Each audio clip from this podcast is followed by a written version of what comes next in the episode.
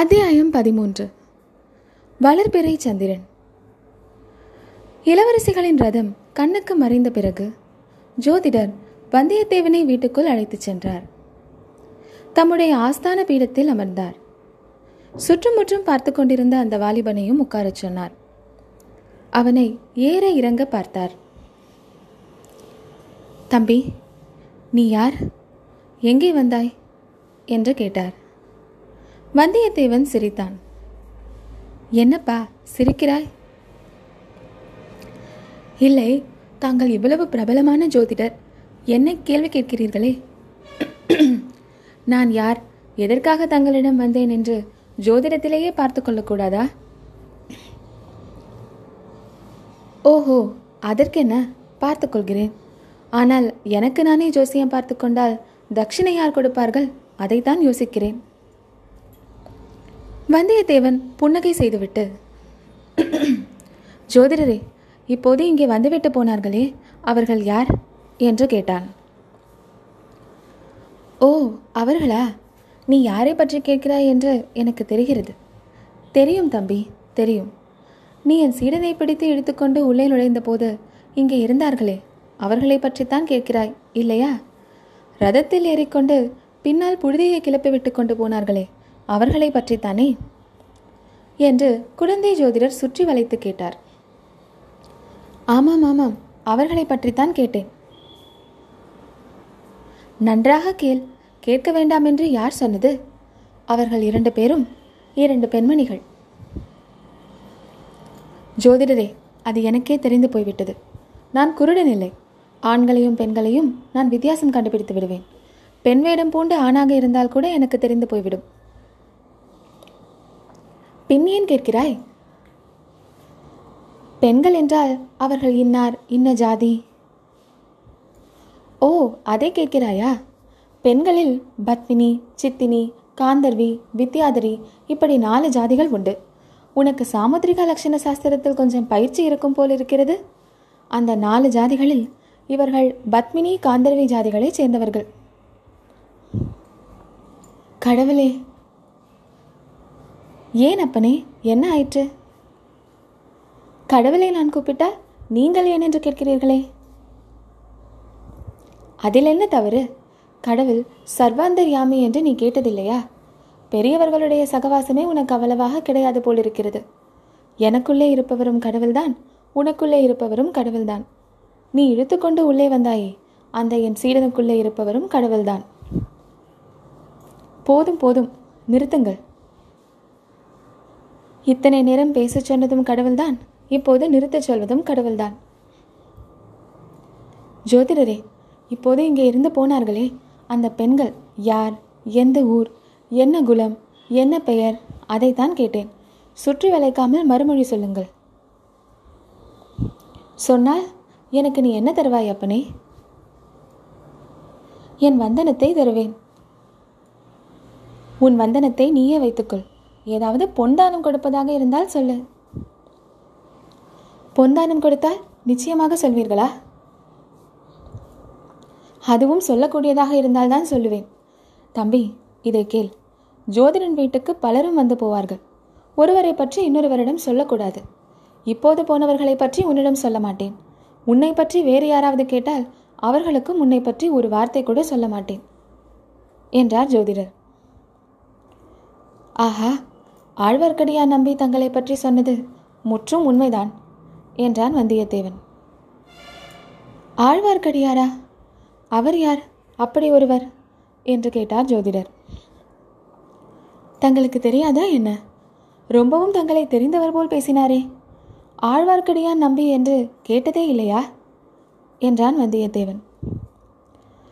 ஒருவேளை ஆளை தெரிந்திருக்கும், பேர் ஞாபகம் இருக்காது. கொஞ்சம் அடையாளம் சொல்லு, பார்க்கலாம் என்றார் ஜோதிடர். கட்டையாகவும் குட்டையாகவும் இருப்பார். முன்குடுமி வைத்திருப்பார்.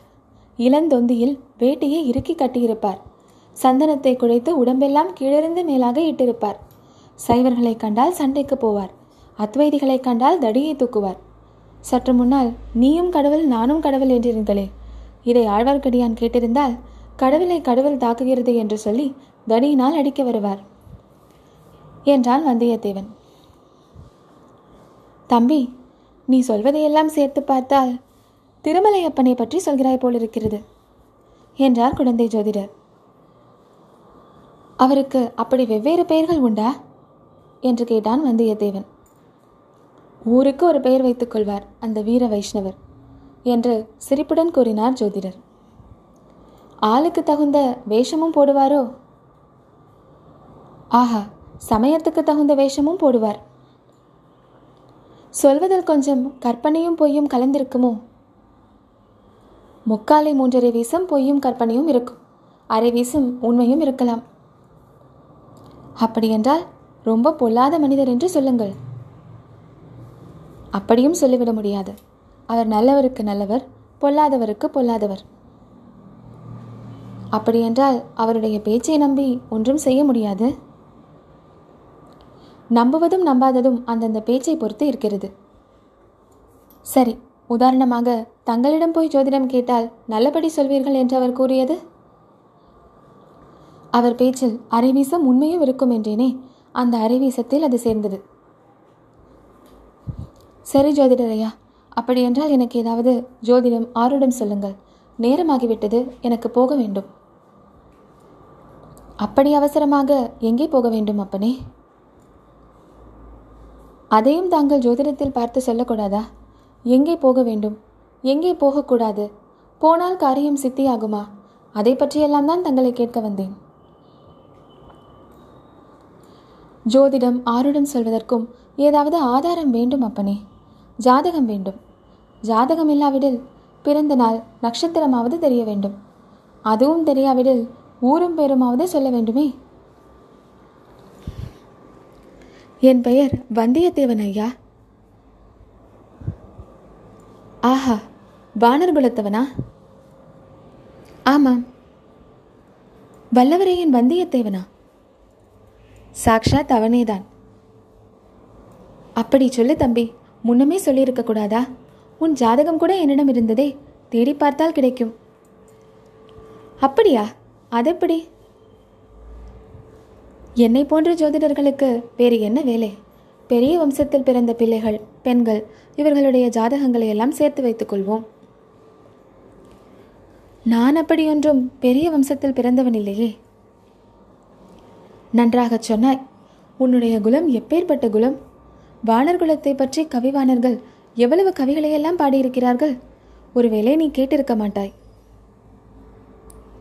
ஒரு கவிதையைத்தான் சொல்லுங்களேன், கேட்கலாம். ஜோதிடர் உடனே பின்வரும் பாடலை சொன்னார். வாணன் புகழுரையா வாயுண்டோ, மாகதர்கோன் வாணன் பேரெழுதா மார்புண்டோ, வாணன் கொடிதாங்கி நில்லாத கொம்புண்டோ, அடிதாங்கி நில்லா அரசு. ஜோதிடர் இசைப்புலவர் இல்லை என்பது அவர் பாடும்போதே வெளியாயிற்று. இருந்தாலும் பாடலை பண்ணில் அமைத்து மிக விளக்கமாகவும் உருக்கமாகவும் பாடினார். கவி எப்படி இருக்கிறது என்று கேட்டார். கவி காதுக்கு நன்றாகத்தான் இருக்கிறது. ஆனால் என்னுடைய கொடியை ஏதாவது ஒரு மாட்டின் கொம்பில் நானே கட்டிவிட்டால்தான் உண்டு. அரச மரத்து கிளைமேல் ஏற நின்றால்தான் அரசிய நடியை தாங்கும். அது கூட சந்தேகம்தான். கனம் தாங்காமல் கிளை முறிந்து என்னையும் கீழே தள்ளினாலும் தள்ளும் என்றான் வந்தியத்தேவன். இன்றைக்கு நிலைமை இப்படி, நாளைக்கு எப்படி இருக்கும் என்று யார் கண்டது என்றார் ஜோதிடர். தாங்கள் கண்டிருப்பீர்கள் என்று எண்ணியல்லவா வந்தேன் என்றான் வல்லவரையன். நான் எண்ணத்தை கண்டேன் தம்பி. எல்லோரையும் போல் நானும் அற்ப ஆயுள் படைத்த மனிதன்தானே. ஆனால் கிரகங்களும் நட்சத்திரங்களும் வருங்கால நிகழ்ச்சிகளை சொல்கின்றன. அவை சொல்வதை நான் சிறிது கண்டறிந்து கேட்பவர்களுக்கு சொல்கிறேன், அவ்வளவுதான் என்றார் ஜோதிடர்.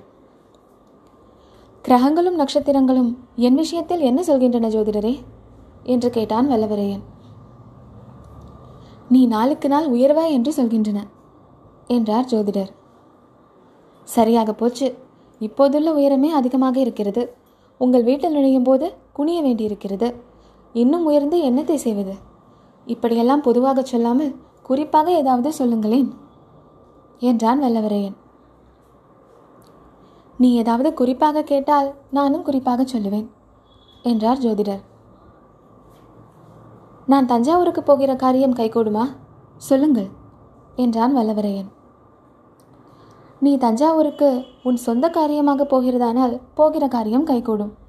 இப்போது உனக்கு ஜெயக்கிரகங்கள் உச்சமாக இருக்கின்றன. பிறருடைய காரியமாக போவதாக இருந்தால் அந்த மனிதர்களுடைய ஜாதகத்தை பார்த்து செல்ல வேண்டும். வந்தியத்தேவன் தலையை ஆட்டிக்கொண்டு மூக்கின் மேல் விரலை வைத்து, ஜோதிடரே, தங்களை போன்ற சாமர்த்தியசாலியை நான் பார்த்ததே இல்லை என்றான். முகஸ்துதி செய்யாதே தம்பி என்றார் ஜோதிடர்.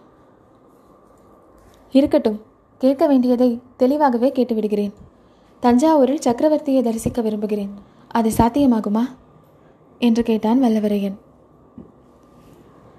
என்னை விட பெரிய ஜோதிடர்கள் இருவர் தஞ்சாவூரில் இருக்கிறார்கள். அவர்களைத்தான் கேட்க வேண்டும். அப்படியா? யார் அவர்கள்? பெரிய பழுவேட்டரையர் ஒருவர், சின்ன பழுவேட்டரையர் ஒருவர். ஜோதிடரே, சக்கரவர்த்தியின் உடல்நிலை மிக மோசமாக இருப்பதாக சொல்கிறார்களே, அது உண்மையா? யாராவது ஏதாவது சொல்லுவார்கள். சொல்லுவதற்கென்ன, அதையெல்லாம் நம்பாதே, வெளியிலும் சொல்லாதே. ஜோதிடரே, சக்கரவர்த்திக்கு ஏதாவது நேர்ந்துவிட்டால் அடுத்த பட்டம் யாருக்கு என்று சொல்ல முடியுமா? அடுத்த பட்டம் உனக்கும் இல்லை, எனக்கும் இல்லை. நாம் ஏன் அதை பற்றி கவலைப்பட வேண்டும்? அந்த மட்டில் தப்பி பிழைத்தோம் என்றான் வந்தியத்தேவன். உண்மைதான் தம்பி. பட்டத்துக்கு பாத்தியதை என்பது சாதாரண விஷயம் அல்ல, மிக்க அபாயகரமான விஷயம் இல்லையா? ஜோசியரே, தற்சமயம் காஞ்சியில் இருக்கிறாரே இளவரசர் ஆதித்த கரிகாலர். இருக்கிறார். அவருடைய சார்பாகத்தானே நீ வந்திருக்கிறாய்? கடைசியாக கண்டுபிடித்து விட்டீர்கள், சந்தோஷம். அவருடைய யோகம் எப்படி இருக்கிறது? ஜாதகம் கைவசம் இல்லை தம்பி, பார்த்துதான் சொல்ல வேண்டும். இளவரசர் மதுராந்தகரின் யோகம் எப்படி? அவருடையது விசித்திரமான ஜாதகம், பெண்களின் ஜாதகத்தை ஒத்தது, எப்போதுமே பிறருடைய ஆதிக்கத்துக்கு உட்பட்டிருப்பது. ஜோதிடரே, இப்போது கூட சோழ நாட்டில் பெண்ணரசு நடைபெறுவதாக சொல்கிறார்களே, அள்ளி ராஜ்யத்தை விட மோசம் என்கிறார்களே, எங்கே தம்பி அப்படி சொல்கிறார்கள்? கொள்ளிடத்துக்கு வடக்கே சொல்கிறார்கள். பெரிய பழுவேட்டரையர் புதியதாக மனம் புரிந்து கொண்ட இளையராணியின் ஆதிக்கத்தை பற்றி சொல்கிறார்கள் போலிருக்கிறது. இல்லை ஜோதிடரே, நான் கேள்விப்பட்டது வேறு. என்ன கேள்விப்பட்டாய்?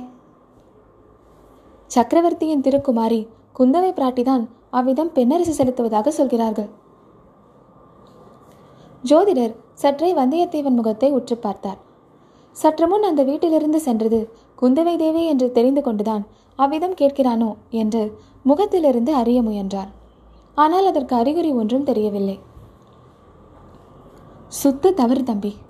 சுந்தரசோழ சக்கரவர்த்தி தஞ்சையில் இருக்கிறார், குந்தவை பிராட்டியோ பழையாறையில் இருக்கிறார். மேலும் மேலும் என்ன ஐயா, ஏன் நிறுத்திவிட்டீர்கள்? பகலில் பக்கம் பார்த்து பேச வேண்டும், இரவில் அதுவும் பேசக்கூடாது. ஆனாலும் உன்னிடம் சொன்னால் பாதகமில்லை. இப்போது சக்கரவர்த்திக்கு அதிகாரம் ஏது? எல்லா அதிகாரங்களையும் பழுவேட்டரையர்கள் அல்லவா செலுத்துகிறார்கள். இப்படி சொல்லிவிட்டு ஜோதிடர் வந்தியத்தேவனுடைய முகத்தை மறுபடியும் ஒரு தடவை கவனமாக பார்த்தார். ஜோதிடரே, நான் பழுவேட்டரையரின் ஒற்றன் அல்ல, அப்படி சந்தேகப்பட வேண்டாம். சற்று முன்னால் ராஜ்யங்களும் ராஜவம்சங்களும் நிலைத்த நிலைமை பற்றி சொன்னீர்கள். நான் பிறந்த வானர் குலத்தையே உதாரணமாக சொன்னீர்கள். தயவு செய்து உண்மையை சொல்லுங்கள். சோழ வம்சத்தின் வருங்காலம் எப்படி இருக்கும் என்று உண்மையான ஆர்வத்துடன் கேட்டான் வந்தியத்தேவன். உண்மையை சொல்கிறேன், சந்தேகம் சிறிதுமின்றி சொல்கிறேன். ஆனி மாத கடைசியில் காவேரியிலும் காவேரியின் கிளை நதிகளிலும் புதுவெள்ளம் பெருகும். அப்போது அது நாளுக்கு நாள் பெருகப் போகும் புதுவெள்ளம் என்பது காவேரி தீரத்தில் உள்ளவர்களுக்கு நன்றாக தெரியும். ஆவணி புரட்டாசி வரையிலும் வெள்ளம் பெருகிக் கொண்டுதான் இருக்கும். கார்த்திகை மார்கழியில் வெள்ளம் வடிய ஆரம்பிக்கும். இது வடிகிற வெள்ளம் என்பதும் காவேரிக்கரையில் உள்ளவர்களுக்கு தெரிந்து போகும். சோழ சாம்ராஜ்யம் இப்போது நாளுக்கு நாள் பெருகும் புதுவெள்ளத்தை ஒத்திருக்கிறது. இன்னும் பல நூறு வருஷம் இது பெருகி பரவிக்கொண்டே இருக்கும். சோழ பேரரசு இப்போது வளர்பெரிய சந்திரனாக இருந்து வருகிறது. பௌர்ணமிக்கு இன்னும் பல நாள் இருக்கிறது. ஆகையால் மேலும் மேலும் சோழ மகாராஜ்யம் வளர்ந்து கொண்டே இருக்கும் என்றார் ஜோதிடர். இத்தனை நேரம் தங்களுடன் பேசியதற்கு இந்த ஒரு விஷயம் தெளிவாக சொல்லிவிட்டீர்கள். வந்தனம். இன்னும் ஒரு விஷயம் மட்டும் முடியுமென்றால் சொல்லுங்கள். எனக்கு கப்பலேறி கடல் பிரயாணம் செய்ய வேண்டும் என்ற விருப்பம் ரொம்ப நாளாக இருக்கிறது என்றான் வந்தியத்தேவன். அந்த விருப்பம் நிச்சயமாக கைகூடும். நீ சகட யோகக்காரன். உன் காலில் சக்கரம் இருப்பதைப் போலவே ஓயாமல் சுற்றி கொண்டிருப்பாய். நடந்து போவாய், குதிரை ஏறி போவாய், யானை மேல் போவாய், கப்பல் ஏறியும் போவாய். சீக்கிரமாகவே உனக்கு கடல் பிரயாணம் செய்யும் யோகம் இருக்கிறது. ஐயா, தென்திசை படையின் சேனாதிபதி தற்சமயம் ஈழத்திலே யுத்தம் நடத்தும் இளவரசர் அருள்மொழிவர்மரை பற்றி தாங்கள் சொல்லக்கூடுமா? கிரகங்களும் நட்சத்திரங்களும் அவரை பற்றி என்ன சொல்கின்றன? தம்பி, கப்பலில் பிரயாணம் செய்வோர் திசை அறிவதற்கு ஒரு காந்த கருவியை உபயோகிப்பார்கள். கலங்கரை விளக்கங்களும் உபயோகப்படுகின்றன. ஆனால் இவற்றை எல்லாம் விட நடுக்கடலில் கப்பல் விடும் மாலுமிகளுக்கு உறுதுணையாக இருப்பது எது தெரியுமா? வடதிசையில் அடிவானத்தில் உள்ள துருவ நட்சத்திரம்தான். மற்ற நட்சத்திரங்கள், கிரகங்கள் எல்லாம் இடம்பெயர்ந்து போய்கொண்டே இருக்கும். சப்தரிஷி மண்டலமும் திசை மாறி பிரயாணம் செய்யும். ஆனால் துருவ நட்சத்திரம் மட்டும் இடத்தை விட்டு அசையாமல் இருந்த இடத்திலேயே இருக்கும். அந்த துருவ நட்சத்திரத்தை போன்றவர் சுந்தரசோழ சக்கரவர்த்தியின் கடைக்குட்டி புதல்வரான இளவரசர் அருள்மொழிவர்மர். எதற்கும் நிலை கலங்காத திடசித்தமுடையவர். தியாகம், ஒழுக்கம் முதலிய குணங்களைப் போலவே வீரபுருஷத்திலும் சிறந்தவர். கல்வி அறிவைப் போலவே உலக அறிவும் படைத்தவர். பார்த்தாலே பசிதீரும் என்று சொல்லக்கூடிய பால்வடியும் கலைமுகம் படைத்தவர். அதிர்ஷ்ட தேவதையின் செல்வ புதல்வர். மாலுமிகள் துருவ நட்சத்திரத்தை குறிகொள்வதைப் போல் வாழ்க்கை கடலில் இறங்கும் முன்போன்ற வாலிபர்கள் அருள்மொழிவர்மரை குறியாக வைத்துக் கொள்வது மிக்க பலனை அளிக்கும். அடே அப்பா, இளவரசர் அருள்மொழிவர்மரை பற்றி எவ்வளவெல்லாம் சொல்கிறீர்கள்! ஏதோ காதலனை காதலி வர்ணிப்பதைப் போலல்லவா வர்ணிக்கிறீர்கள்? தம்பி, காவிரி தீரத்தில் உள்ள சோழ நாட்டில் யாரை கேட்டாலும் என்னை போலத்தான் சொல்வான். மிக்க வந்தனம் ஜோதிடரே. சமயம் நேர்ந்தால் உங்கள் புத்திமதியின்படியே நடப்பேன். உன்னுடைய அதிர்ஷ்ட கிரகமும் உச்சத்திற்கு வந்திருக்கிறது என்று அறிந்துதான் சொன்னேன். போய் வருகிறேன் ஜோதிடரே. என் மனமார்ந்த வந்தனத்துடன் என்னால் என்ற பொன்தனமும் கொஞ்சம் சமர்ப்பிக்கிறேன். தயவு செய்து கொஞ்சம் பெற்றுக்கொள்ள வேண்டும். இவ்விதம் கூறி 5 கழிஞ்ச பொன்னாணயங்களை வந்தியத்தேவன் சமர்ப்பித்தான். வானர்குலத்தின் கொடைத்தன்மை இன்னமும் போகவில்லை என்று சொல்லிக்கொண்டு ஜோதிடர் பொன்னை எடுத்துக்கொண்டார்.